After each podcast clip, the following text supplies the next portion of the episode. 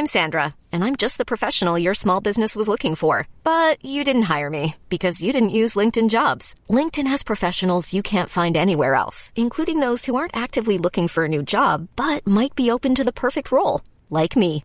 In a given month, over 70% of LinkedIn users don't visit other leading job sites. So if you're not looking on LinkedIn, you'll miss out on great candidates like Sandra. Start hiring professionals like a professional. Post your free job on linkedin.com slash achieve today. Hold up. What was that? Boring. No flavor. That was as bad as those leftovers you ate all week. Keke Palmer here, and it's time to say hello to something fresh and guilt-free. Hello Fresh. Jazz up dinner with pecan-crusted chicken or garlic butter shrimp scampi. Now that's music to my mouth. Hello Fresh. Let's get this dinner party started. Discover all the delicious possibilities at hellofresh.com.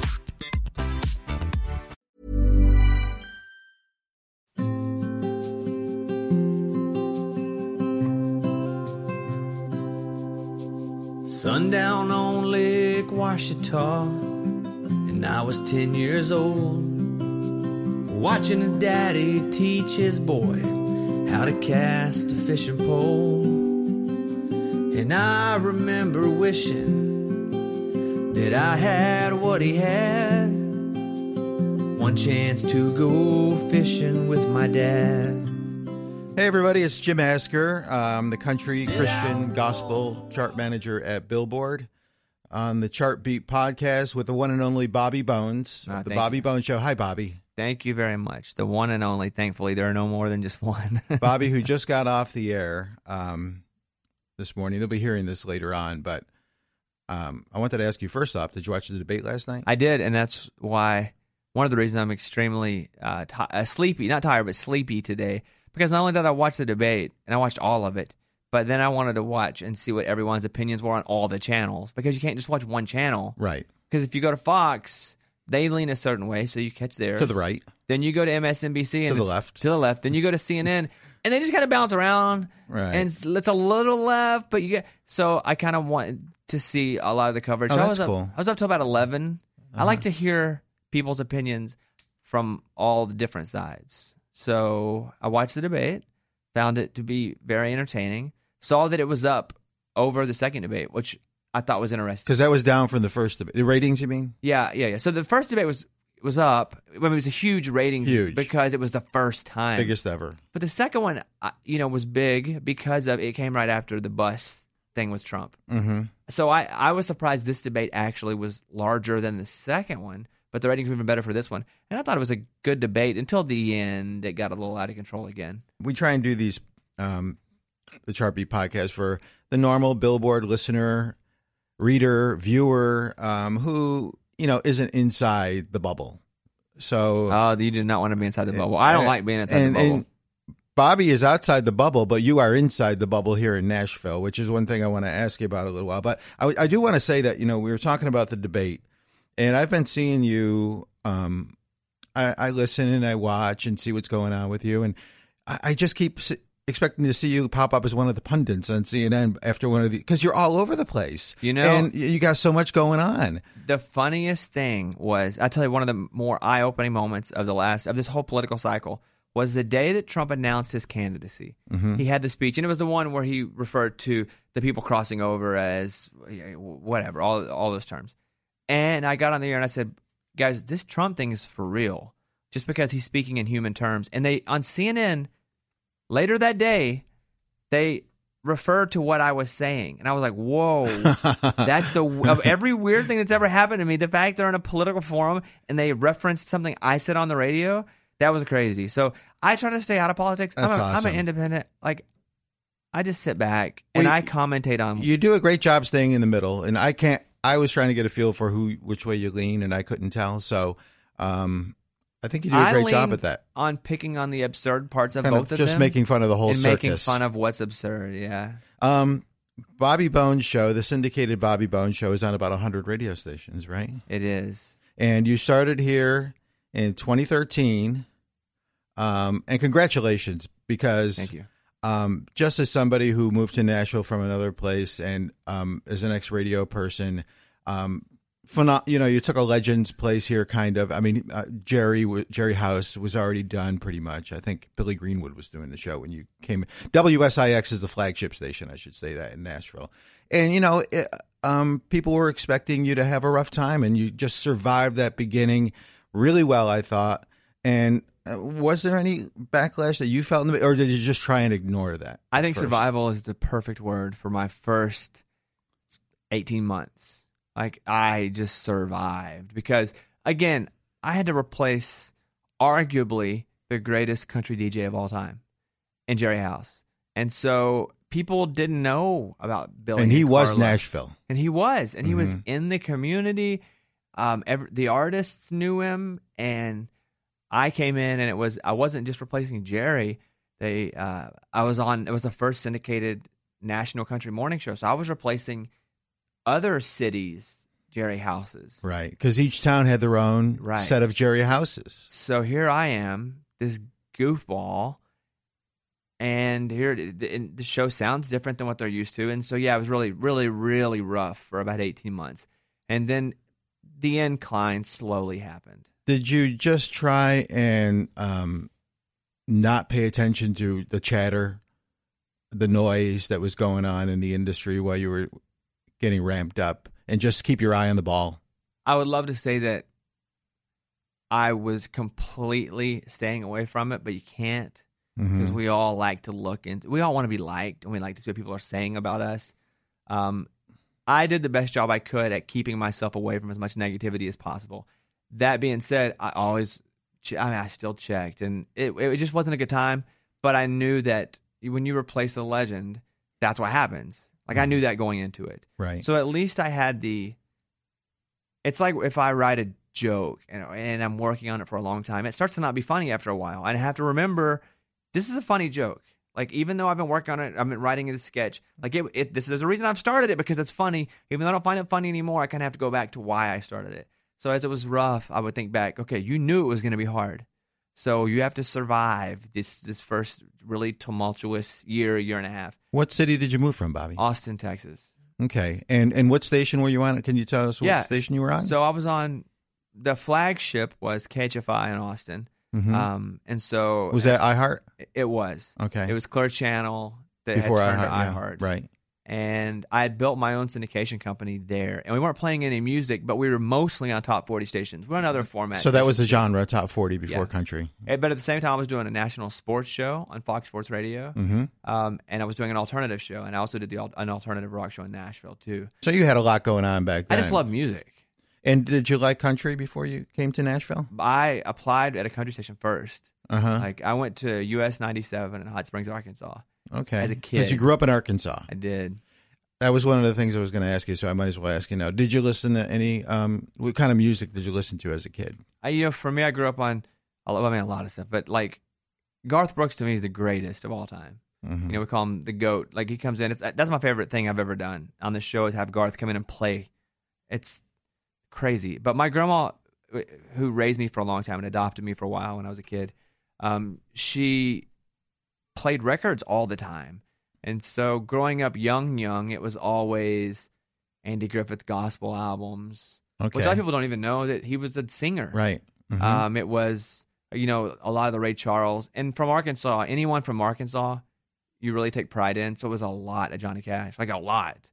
And so oh, so you got a, had a good sense of the heritage growing up. m- way more the heritage than the current for a long time. wow. So that's kind of where it started for me.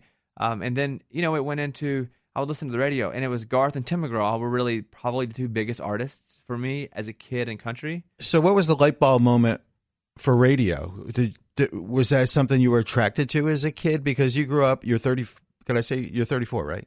I'm 36. I'm old. 36, Yeah. okay. I'm getting a long in the tooth here. you're an old man. Yeah.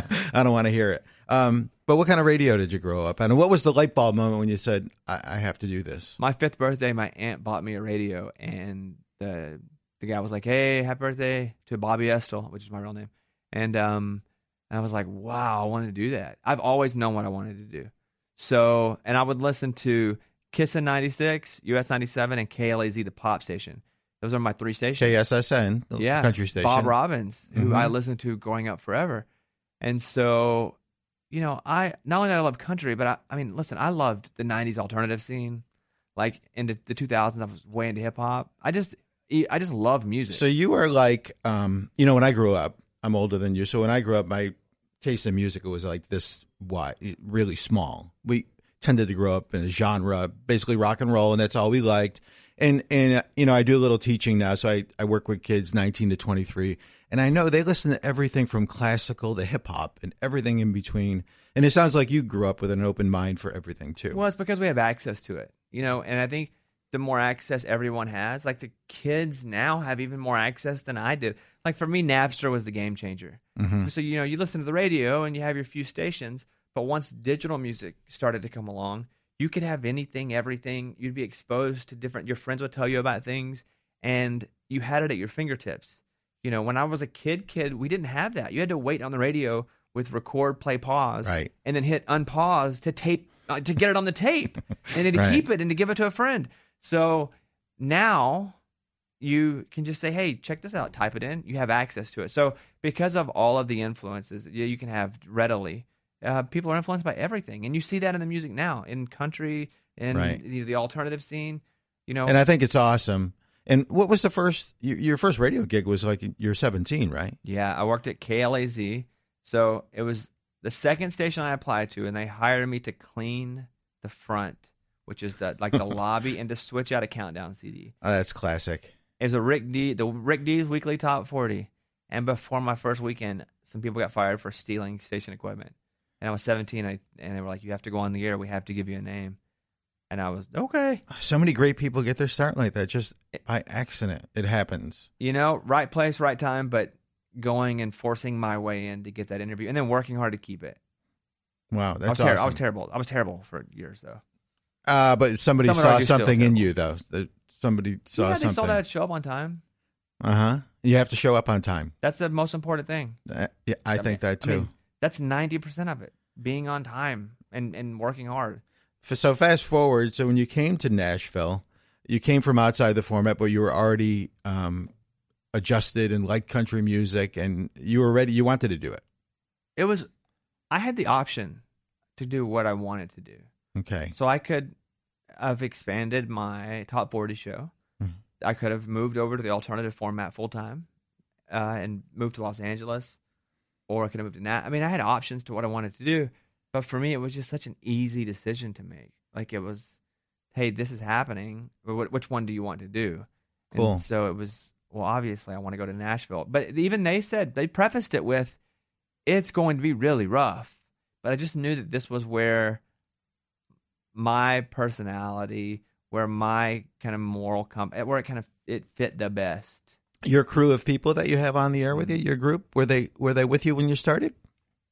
My entire crew, all of them, they none of them worked on the radio. And let, us write them down really quick for everybody who's Sure. not familiar. Amy's my co-host, my main. She sold granite at a rock store, and I, I, I met her From We- Arkansas? We, no, from Austin. Okay. So I met her, uh, and she was a granite salesperson, and then we were friends forever. And I was like, "Hey, you should come in." Ended up hiring her as my co-host, a friend. Met Lunchbox at a bar. Um, Eddie was my old TV producer. Uh, that's our digital pr- our video producer now. Ray, all the people that work in my produ- producer room are old interns. Wow. So Ray is my main audio. Morgan is our executive producer, and Mike, our phone screener slash writer producer, is an old intern. So it's either interns or friends. It's a great crew. Uh, and They're- I must say, it, fair. it sounds like you're hanging out with a group of friends. Listen, you're eavesdropping, eavesdropping on this great conversation that's going on, and um, and it just sounds like you're having a great time. Whether you know, I don't, I know that having been on radio, you come in in different. Everybody comes in with different moods every day, but you hit the mic and you're on. Everybody's a pro, right? You have to be a pro. I think with our show, some days or segments are really awful because we don't know how to do radio that well. We just know how to be people, especially them. Like I've been doing. Mm-hmm. Isn't that the charm of it, though? but it's also yeah it's the it's the double-edged sword like there's some great times because there's not a lot of radioism in it but there are some really awful segments too so, Mm-hmm. So- yeah you take the good with the bad Amy was selling granite. hmm So did you teach her from the? Did you, were you her mentor and brought her in? And i think men I- I mentored her and just okay. There's a mic in front of you, but just stay yourself. Mm-hmm. That's the only mentoring I did for her. Is just stay yourself and don't let that microphone affect anything you're going to say, and be yourself all the time. What do you think about on your way to work? What do you listen to? What do you think about? Do you shut everything off and try and get in a certain zone? It's so early in the morning. Um, What time? I wake up anywhere from two thirty to three, Okay. depending on how much I have to do. Um, I put on uh, my. I just have to loosen my voice up a lot of it too. So because I'll do hours of of liners and spots before a show. So a lot of times when I'm driving to work, I'll do bumblebee, bumblebee, bumblebee. So I'm just I'm really just trying because I know as soon as I walk in, it's time to start. Right. So I'm doing that, and Nina, you know, do re mi fa sol la ti do. I'm doing those things and just singing with the radio. So what I'm thinking about really is I just got to get my voice to a place because as soon as I sit down, there's no time to go to the bathroom until after the show's over. It's I have stacks and stacks of liners and commercials, and I'll do them for hours before I go on the air. So that's really there's nothing super cerebral happening. I wish there was a cool story there. Do you? No, no, that's a good story. Do you guys talk to each other before No. you go on? You just hit the mic and hit the ground running. Nobody on the show has any idea what the show is going to be like except for me. I have I, I do the entire show. You're the only one with a set list. I'm that's it. I, I don't want them to have a set list for the same reason I It's like a hired them. Springsteen show. You're calling audibles, Well, for them it's not audible. It's a normal day, right? Because there's not a normal. So they have to be really in. Tu- you guys are pretty in tune with each other, though, right? Yes, you have to be to do this show because again, you don't know what's coming. I do, but I want their real life. They're real people. I'm not a real person. I'm like some sort of weird Amazon guy that doesn't have a real life. How do you make sure everybody's involved? I don't. Okay. I I don't. It's who's providing, who has the most interesting story part of their life It's a relationship, so jealousy must happen all the from time, time to time. all the time. How do you handle that? So and so's mad at Amy's mad at Lunchbox or whatever. Um, when it gets to a boiling point, you sit down and have a talk. If not, you just roll through it, just like you do in normal life. Do you go through um, periods where you're on a streak, like a hitting streak, and then get into slumps? You feel like you're in a slump sometimes. Like we got to get out of this, people. There, are, there are weeks of shows. There are certain shows that are fantastic. There are months where I'm like, man, we've been crushing it, and there are days and weeks, and I'm just like, man, we are not in a good place. And it's it all falls on me, regardless. It it all falls on me. The buck stops here. Yeah, I'm like I'm the leader. Win or lose, you know, it's it's me. Win, we all win together. Lose, it's my fault. Do you pay attention to ratings? Yeah, it's hard when you have 100 stations Mm-hmm. because you'll have 70 up, 30 down, 75 up, 25 down. so, uh, and all I do is focus on the down. All Right. the I don't enjoy winning. I have there's no enjoyment for me in my life in any part of my life in winning. I hate losing. See, this has been the case for. Um, I was a program director for a long time. Disc jockeys, you could tell them a hundred things. Ninety nine will be good, one will be bad. They will focus on that one bad thing. You said. It's the insecurity of all of us. I think Uh-huh. any, the creative type is the type that's really insecure with themselves. And I mean, I, I'm, if not more, as insecure as anyone. How many? How many stations did you guys start with? And Probably around 30. and you built it to hundred in a short period of time. Three years feels like 20 years. And the countdown show. When did the countdown show start? As soon as I got here. And that's Really? Over, that's 120 stations or so. That was part of it when I came over. Is that your first countdown show that you've done, or have you done Yeah, others? It, that was mine. Do you enjoy it? No, I don't Mhm. enjoy it. It's Uh-huh. fine. I mean, it's a countdown show. I mean, it's I get on and it's it's a music based show, so it's fine. Mm-hmm. I I get to play the biggest. I mean, for me, I like to tell stories and connect with listeners. The countdown show is just a different mechanism. It's just giving the hits to the listeners. Mhm. They love it, Right. and so I don't not like it, but it's fine. It's kind of a synopsis of the week, and Yeah, it's it's like when I go home and watch the news. Do I is it Walking Dead to me? No, but should I? Do I think I need it? Yeah, did you listen to Casey Kasem when you were a I kid? I did. Keep your feet on the ground and keep reaching for the stars. Who didn't? Of course. Uh, you know, it was Casey Kasem and Crook and Chase and Rick Dees. You know, those were the countdowns when I was growing up. Nobody talked up a record like Rick Dees. Rick Dees, he had Disco Duck. Yeah. I mean, he had songs. Rick Dees was an inspiration to me, and he was doing that before I was even born. So Rick Dees was crazy because it was like you can do these other things outside of just being on the radio. But he was, you know, a very standard DJ kind of guy. But you know, my eyes really opened when I would hear like Howard Stern talk like a normal human. not even his content, but how he would talk. That to me was just like, what in the world is happening on the radio right now? Like mm-hmm. he's talking like a human being. It's like a normal. Because I didn't have a good voice, and I was never going to make it as a DJ. Like I couldn't do it. I, I'd be out. You think you don't have a good voice. We all think we don't have good voices, but you have a very distinctive voice that um, is friendly and cuts through. See, I'm your program director. That you know, morning. every uh, that's basically what I get from all the girls too. You know, you're very friendly. well, You're- you are though. You're, you're you're cute And you're you know? funny. You're not hot, and you're not, but you're cute. You know, but um, I think I, if I I tried to have the deep voice for a long time, I faked it. I'd. Uh, continuous hit music 105.9 KLAZ. Well, you you know? must have had a program director tell you you had to have a deep voice in the beginning, Yes. right? Because we all had those. Yeah, yeah, for sure. I listen. They try. They told me to do everything the way it was supposed to be done, and I couldn't do it Your first interview was Darius Rucker. ever. It was awful. Except he was awesome. Were your hands shaking? It wasn't. My my whole body was probably shaking. Uh huh. Um, yeah, Darius was. All of Hootie and the Blowfish was there, and I was a huge fan. And I, you randomly were going to get one of the four guys, and I knew them all. But you know, you root for the lead singer, and they're like, "You're going to get." I was 17. You're like, "You're going to get Darius." How did that happen? 17 years old, you're interviewing Darius Rucker. because the interview was like an hour away, and I was the only one that would drive the hour to do the interview with the, this with Hootie and the Blowfish. Who at the time they weren't huge. Playing like a state fair or something? They were playing an amusement park. Uh-huh. Yeah, and so I went over, and it was Darius, and I shook, and he he like basically held my hand and led me through the interview, and I was like, I still, I mean, we still talk about it. He was very kind then, huh? He he's the he's awesome. He doesn't remember it, and I Uh-huh. do, but it's um he's still one of the nicest guys. And you've had him on since, right?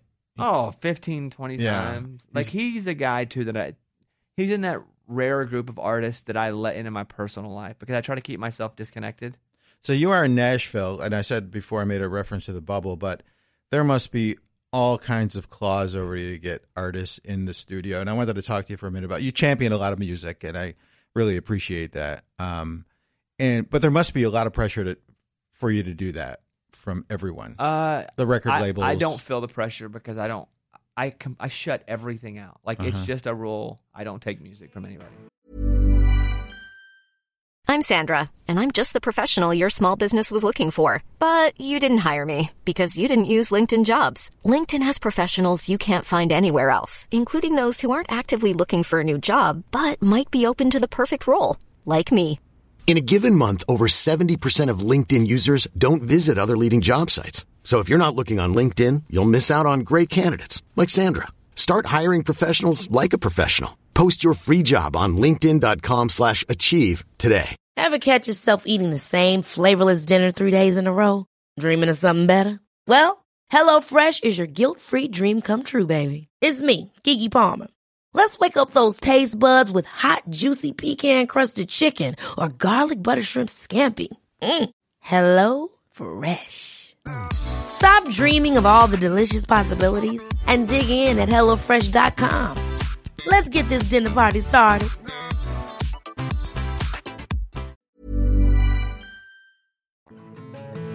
I wish I had a rich uncle that'd kick the bucket and I was sitting on a pile like Warren Buffett. I know everybody says money can't buy happiness, but it can buy me a boat. It can buy me a truck to pull it. How do you pick something you want to champion, like the Chris Janson that you you did? I uh, let's see. So Chris did not have a record deal, and Chris had done some charity events, and so Chris sent me the song on email, and I have a few friends that send me songs on emails, and I just heard it. and was like, "Holy cow!" And I wasn't.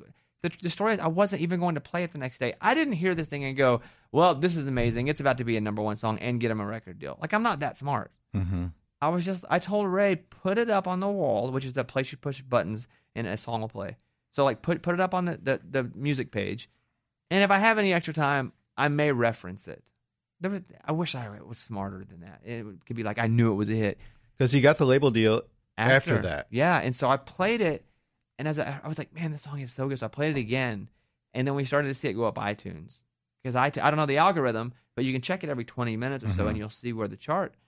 and it climbed and climbed, and we were like, "Holy cow!" So I played like five times that morning, and you know, it ended up going to number one or Number two on our Hot Country Songs chart.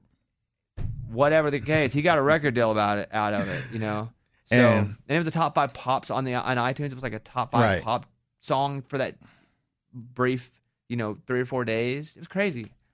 Well, it must feel good though when somebody gets a record deal after you. I have uh, the the weird thing is, record labels will say, "Hey, what do?" you And I'm like, I got nothing to say. I have no investment. And and it's happened with a few artists that have got record deals because of it. I have nothing Who, to do with it. who are some of your just having on the show and and embracing them? Who are some of the favorite artists that you've you've had on? And I know you've had a lot, so it must be hard to pick. Just generally, Just yeah, I relate to this person. They were a great interview. Sometimes uh, in my own job, I will have a certain um, thing in my head that I'm thinking about somebody. Then you interview them, and I think they're a really nice guy. She's a really great person, and I really enjoy the interview. You can see how much soul they have involved in their and how much they have invested in their career and and the whole package. you know, it's a format where uh, there are a lot of nice people, but like Dierks Bentley to me is just a good dude, and uh, and he's a grinder. Like Dierks has been grinding for a long time, and he's just now hitting that A spot. You know, and, and there are tears, and now he's hitting it. Like that Black album came, and this is that for him has been his superstar. Different for girls is he really nailed that. It's just, and he's a a great dude, and an appreciative dude, and a grinder, and will do whatever. So Dierks is the a guy that would come to mind is just being like you'll just see him in his truck, and he's the same guy out there that he is in the studio. You know, a little scatterbrain, but awesome. Um, if I need anything, he does. You know, Keith Urban, uh, a guy that I have, I think, a better relationship with off the air than I do on. He doesn't come by the show like he travels a lot, but we talk and text a lot. Like, and we don't talk about it, but and then there are people who will help with a lot of the charity stuff just on a drop of a hat. Um, Eric Paslay, who's a great writer and artist. Yeah, I heard you talking about him this morning. Yeah, um, it's it's almost like who's your favorite kid? You know, there are about ten or twelve that are just fantastic. This format, I tell you, working on all the formats, alternatives the worst. Pop is a very close second about artists caring, and because you have to have a certain Right. like in, in country, everyone, even the ones that don't want to, they have to be nice, or people are way turned off by it. Yeah, and it's it comes back from and I was in radio at the time. You know, us program directors we were like spoiled brats. So if we didn't get the the free show or whatever, you know, you're not going to play their record. And and in rock, they just uh, you know I programmed rock stations where you know uh, this band didn't show up for an interview, and the record label would say, oh, they they got busy, and you would just accept it and move on. But in country, we just expect them to. It's a whole different deal, and and they have to express that with their fans and the radio stations and the jocks and the programmers, and they a lot of them do a great job at it. Most of them do, I think. I think so too, and you do get spoiled. But listen, I also realize that if I didn't have this job, eh, probably four fifths of them probably wouldn't know who I was the next day. So you got to remember that too. You are your job in Nashville. Yeah, yeah, yeah, yeah. Yeah, the phone will stop ringing in a heartbeat. Uh, you know, it'll ring for like the c- first couple of days when you lose your gig, and then, um, and then, hey, And that could be any day. I've been meaning to call you. Yeah, that could be- and then when you're back when in, you get it's back like, in, it's like, how you been? Yeah. Welcome to Nashville. So here's a question everybody I'm sure asks you, but dream interview anybody alive? or- I mean, I got to do it.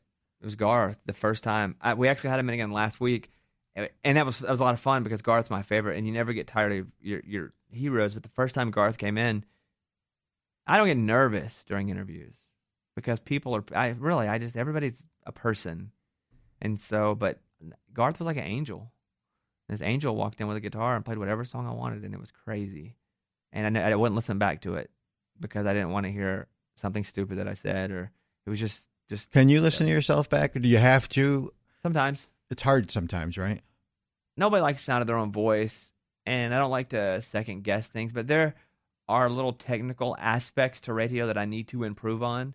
And so when it comes to the tactical side of things, I will listen back. Not for content or how did I do, but there are tactical things to get the most out of ratings that I have to go back and listen to. How do you uh, reprimand somebody on your crew? It's weird because it's a friend boss relationship. But you you have to be their boss too. most of the time, You're the quarterback, so most of them are good about knowing the difference. Like, all right, so hat switch time. This is what you did wrong. Do you ever do it right during the show? You can't wait, or you wait till no, after? never during the show. Okay. I'll cut someone off. Like I'll turn someone's mic off.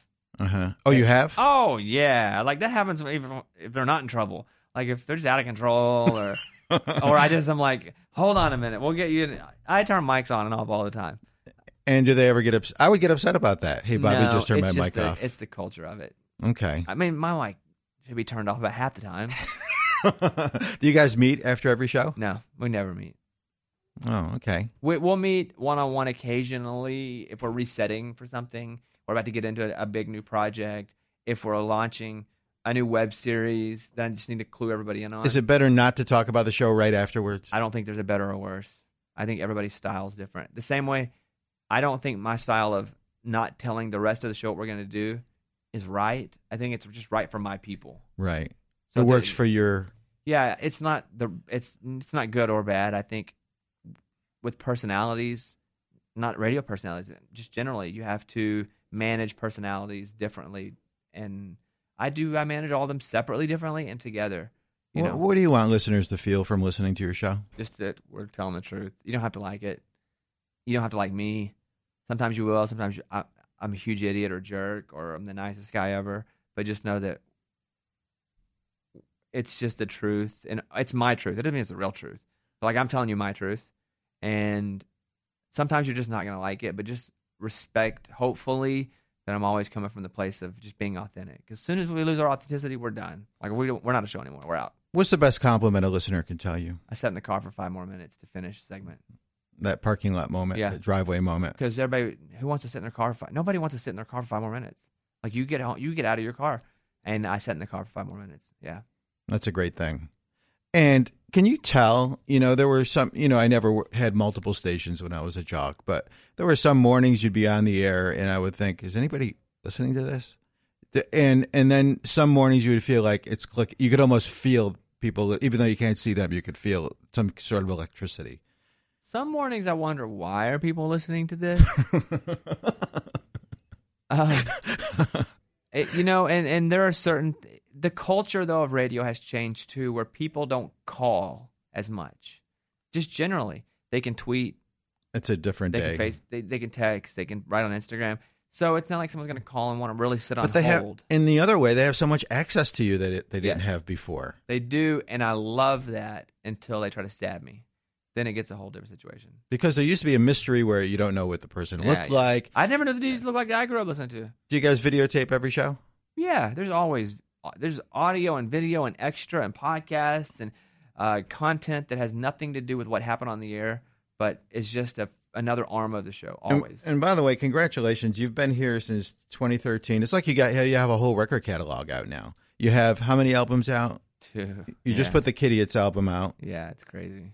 Um, the children's album is. Just tell everybody for anybody. Not- yeah, so uh, we have a band called the Raging Idiots, and so we did a, a kids record called the Raging Kitidiots, right. and it's It's doing great. i- inspirational and motivational and educational, and that was the goal. But you know, we put a comedy record out first, and we weren't e- like we really weren't going to do the comedy record was the number one Billboard comedy record, um, top five country record. Right. So that was weird. We weren't going to do. Listen, I can't really sing that well, and I'm the lead singer. I don't know how many bands have like a mediocre or less lead singer, but I can write funny. So when you do shows live in towns, you're selling out all these shows when you go into cities. Yeah. Are you doing stand up comedy? Are you doing the music? Are you doing a combination of everything? So here, the Raging Idiots started as Eddie and I traveling around with one guitar and playing all for charity until we reached a million, then two million dollars. You've done a lot for charity. But but my point was we were never it was never a real thing. It was never going to be a let's go tour and sell. It was we were playing restaurants and be happy with it, and it turned into this thing where we we have a, well we're going to get a record deal, so we're going to start playing theaters. We are um, then so it's all music. The Raging Idiots is music, but what I wanted to do was as we were selling music shows, I I opened I still do I opened for the band doing stand up comedy, and I wanted to train myself as the band was growing, and I was only marketing the band hmm to to be a better stand up comic. So I would do 20 minutes and 25 minutes. And so now it's time to go out and do a full stand up tour. And I've been doing stand up dates by themselves for a while too. Have you done any in Nashville? I want Yeah. to see you do the stand up act. Yeah, I did.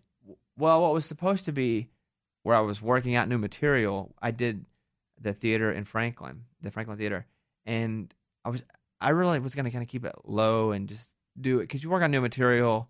Some of it doesn't work because you're out there. It's the worst. Like stand up comedy is the worst and the greatest thing. So different than radio, and you're out there on an island and you're Like either you're naked, sinking right? or you're swimming and you're Michael Phelps. It's one of the two. And so I wanted to go work on, but then everybody like people started wanting to come and so I was so I did two shows back to back. One of them I did all all the new the, the stuff that I wanted to work out, and the other one I did like my full power routine. Uh huh. And I made sure that the people that wanted to come from the industry saw like the good stuff. So I kind of had to position them. You know, I knew the late show, no one wanted, the nine thirty show, everybody probably want to go home. so I saved that one for when I was. So I did two shows that night. But When yeah, when did you think about wanting to write a book? I wanted to write a kids book. Mm-hmm. I never thought, and I still don't think I deserve to write a memoir. And so I went to to pitch a kids book, and as I told my life story about why I wanted to write this kids book, they had said, "Hey, well, tell us more, and we think you should write an adult book." And I was like, "Oh, I didn't feel comfortable with it." Um, so I wrote a little bit, and they were they really wanted me to write the adult book. Uh, actually, it sounds dirty. They wanted me to write the um, the memoir. Mm-hmm. The adult book sounds. Yeah. Yeah. so I um, it was really weird for me because I never wanted. I never thought at this point I deserved to write that, and I still don't. And I was never going to read it back because, frankly, it was embarrassing. And so, not the not the things in the book, but the fact that I that I was like, here's, I'm so important. I have a book. I never felt that way. did you come up with the title? Is that yours? I did, yeah, I'm not lonely if you're reading this book. yeah. It's a great title. Uh, I was listen. Self deprecation is where it's easiest for me. If I make Mhm. fun of myself, then it's harder for other people to. The best disc jockeys, in my opinion, the best talk show hosts are self-deprecating. David Letterman, Howard Stern, you. Those- my It's two just- heroes in order: David Letterman and Howard Stern. I mean, they really can make fun of themselves and pull it off, and you do that too. And I know we're reaching the end here, but I just want to congratulate you. The, the book's doing fantastic. It's Thank on the you. New York Times bestseller list for four weeks, I think, right? Um, and and it's just got to feel good. Uh, How do you feel right now? What's next for you? There's, eh, like I said earlier, like nothing feels good. I just don't want to feel bad. So I don't. I don't. I don't listen. I, I have to get back in therapy. I spent a lot of time in therapy, and then I kind of got. I was just busy. I can't do that anymore. I have to learn to enjoy things. So my goal is to start enjoying things more. Um, I hate losing. I don't enjoy winning. I should start enjoying winning a little bit because it's going to be gone soon. So that's a goal of mine is to somehow find some joy in some of the good that's happening around me. How do you turn it off? I don't know. Uh, I don't turn it. It never goes off. So you told me you're out running hills. You said talked about that on the air. Yeah, Do you I- turn it off while you're running? Are you listening to music? What do you do when you're running? Um, I hate it.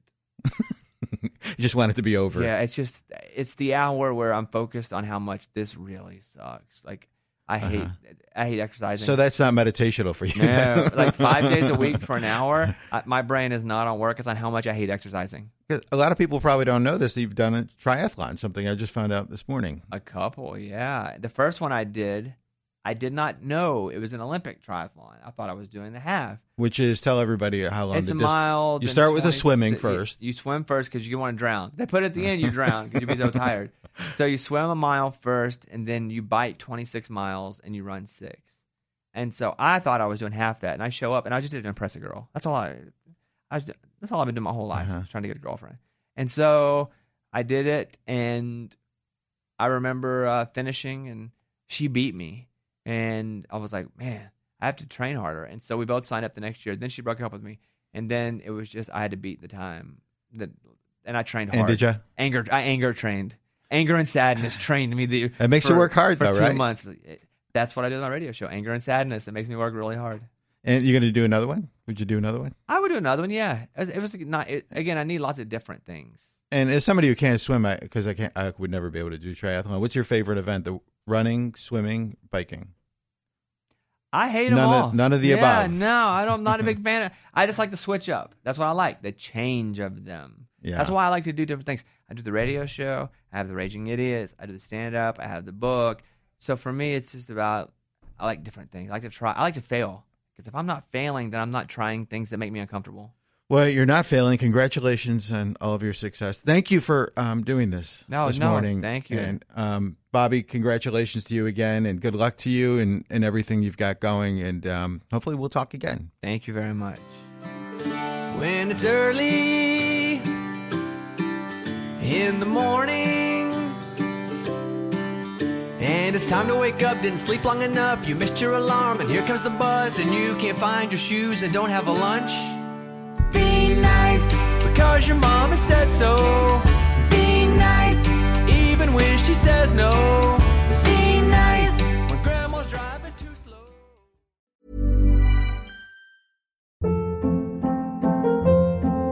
Hold up. What was that? Boring. No flavor. That was as bad as those leftovers you ate all week. Keke Palmer here, and it's time to say hello to something fresh and guilt-free. Hello Fresh. Jazz up dinner with pecan-crusted chicken or garlic butter shrimp scampi. Now that's music to my mouth. Hello Fresh. Let's get this dinner party started. Discover all the delicious possibilities at hellofresh.com.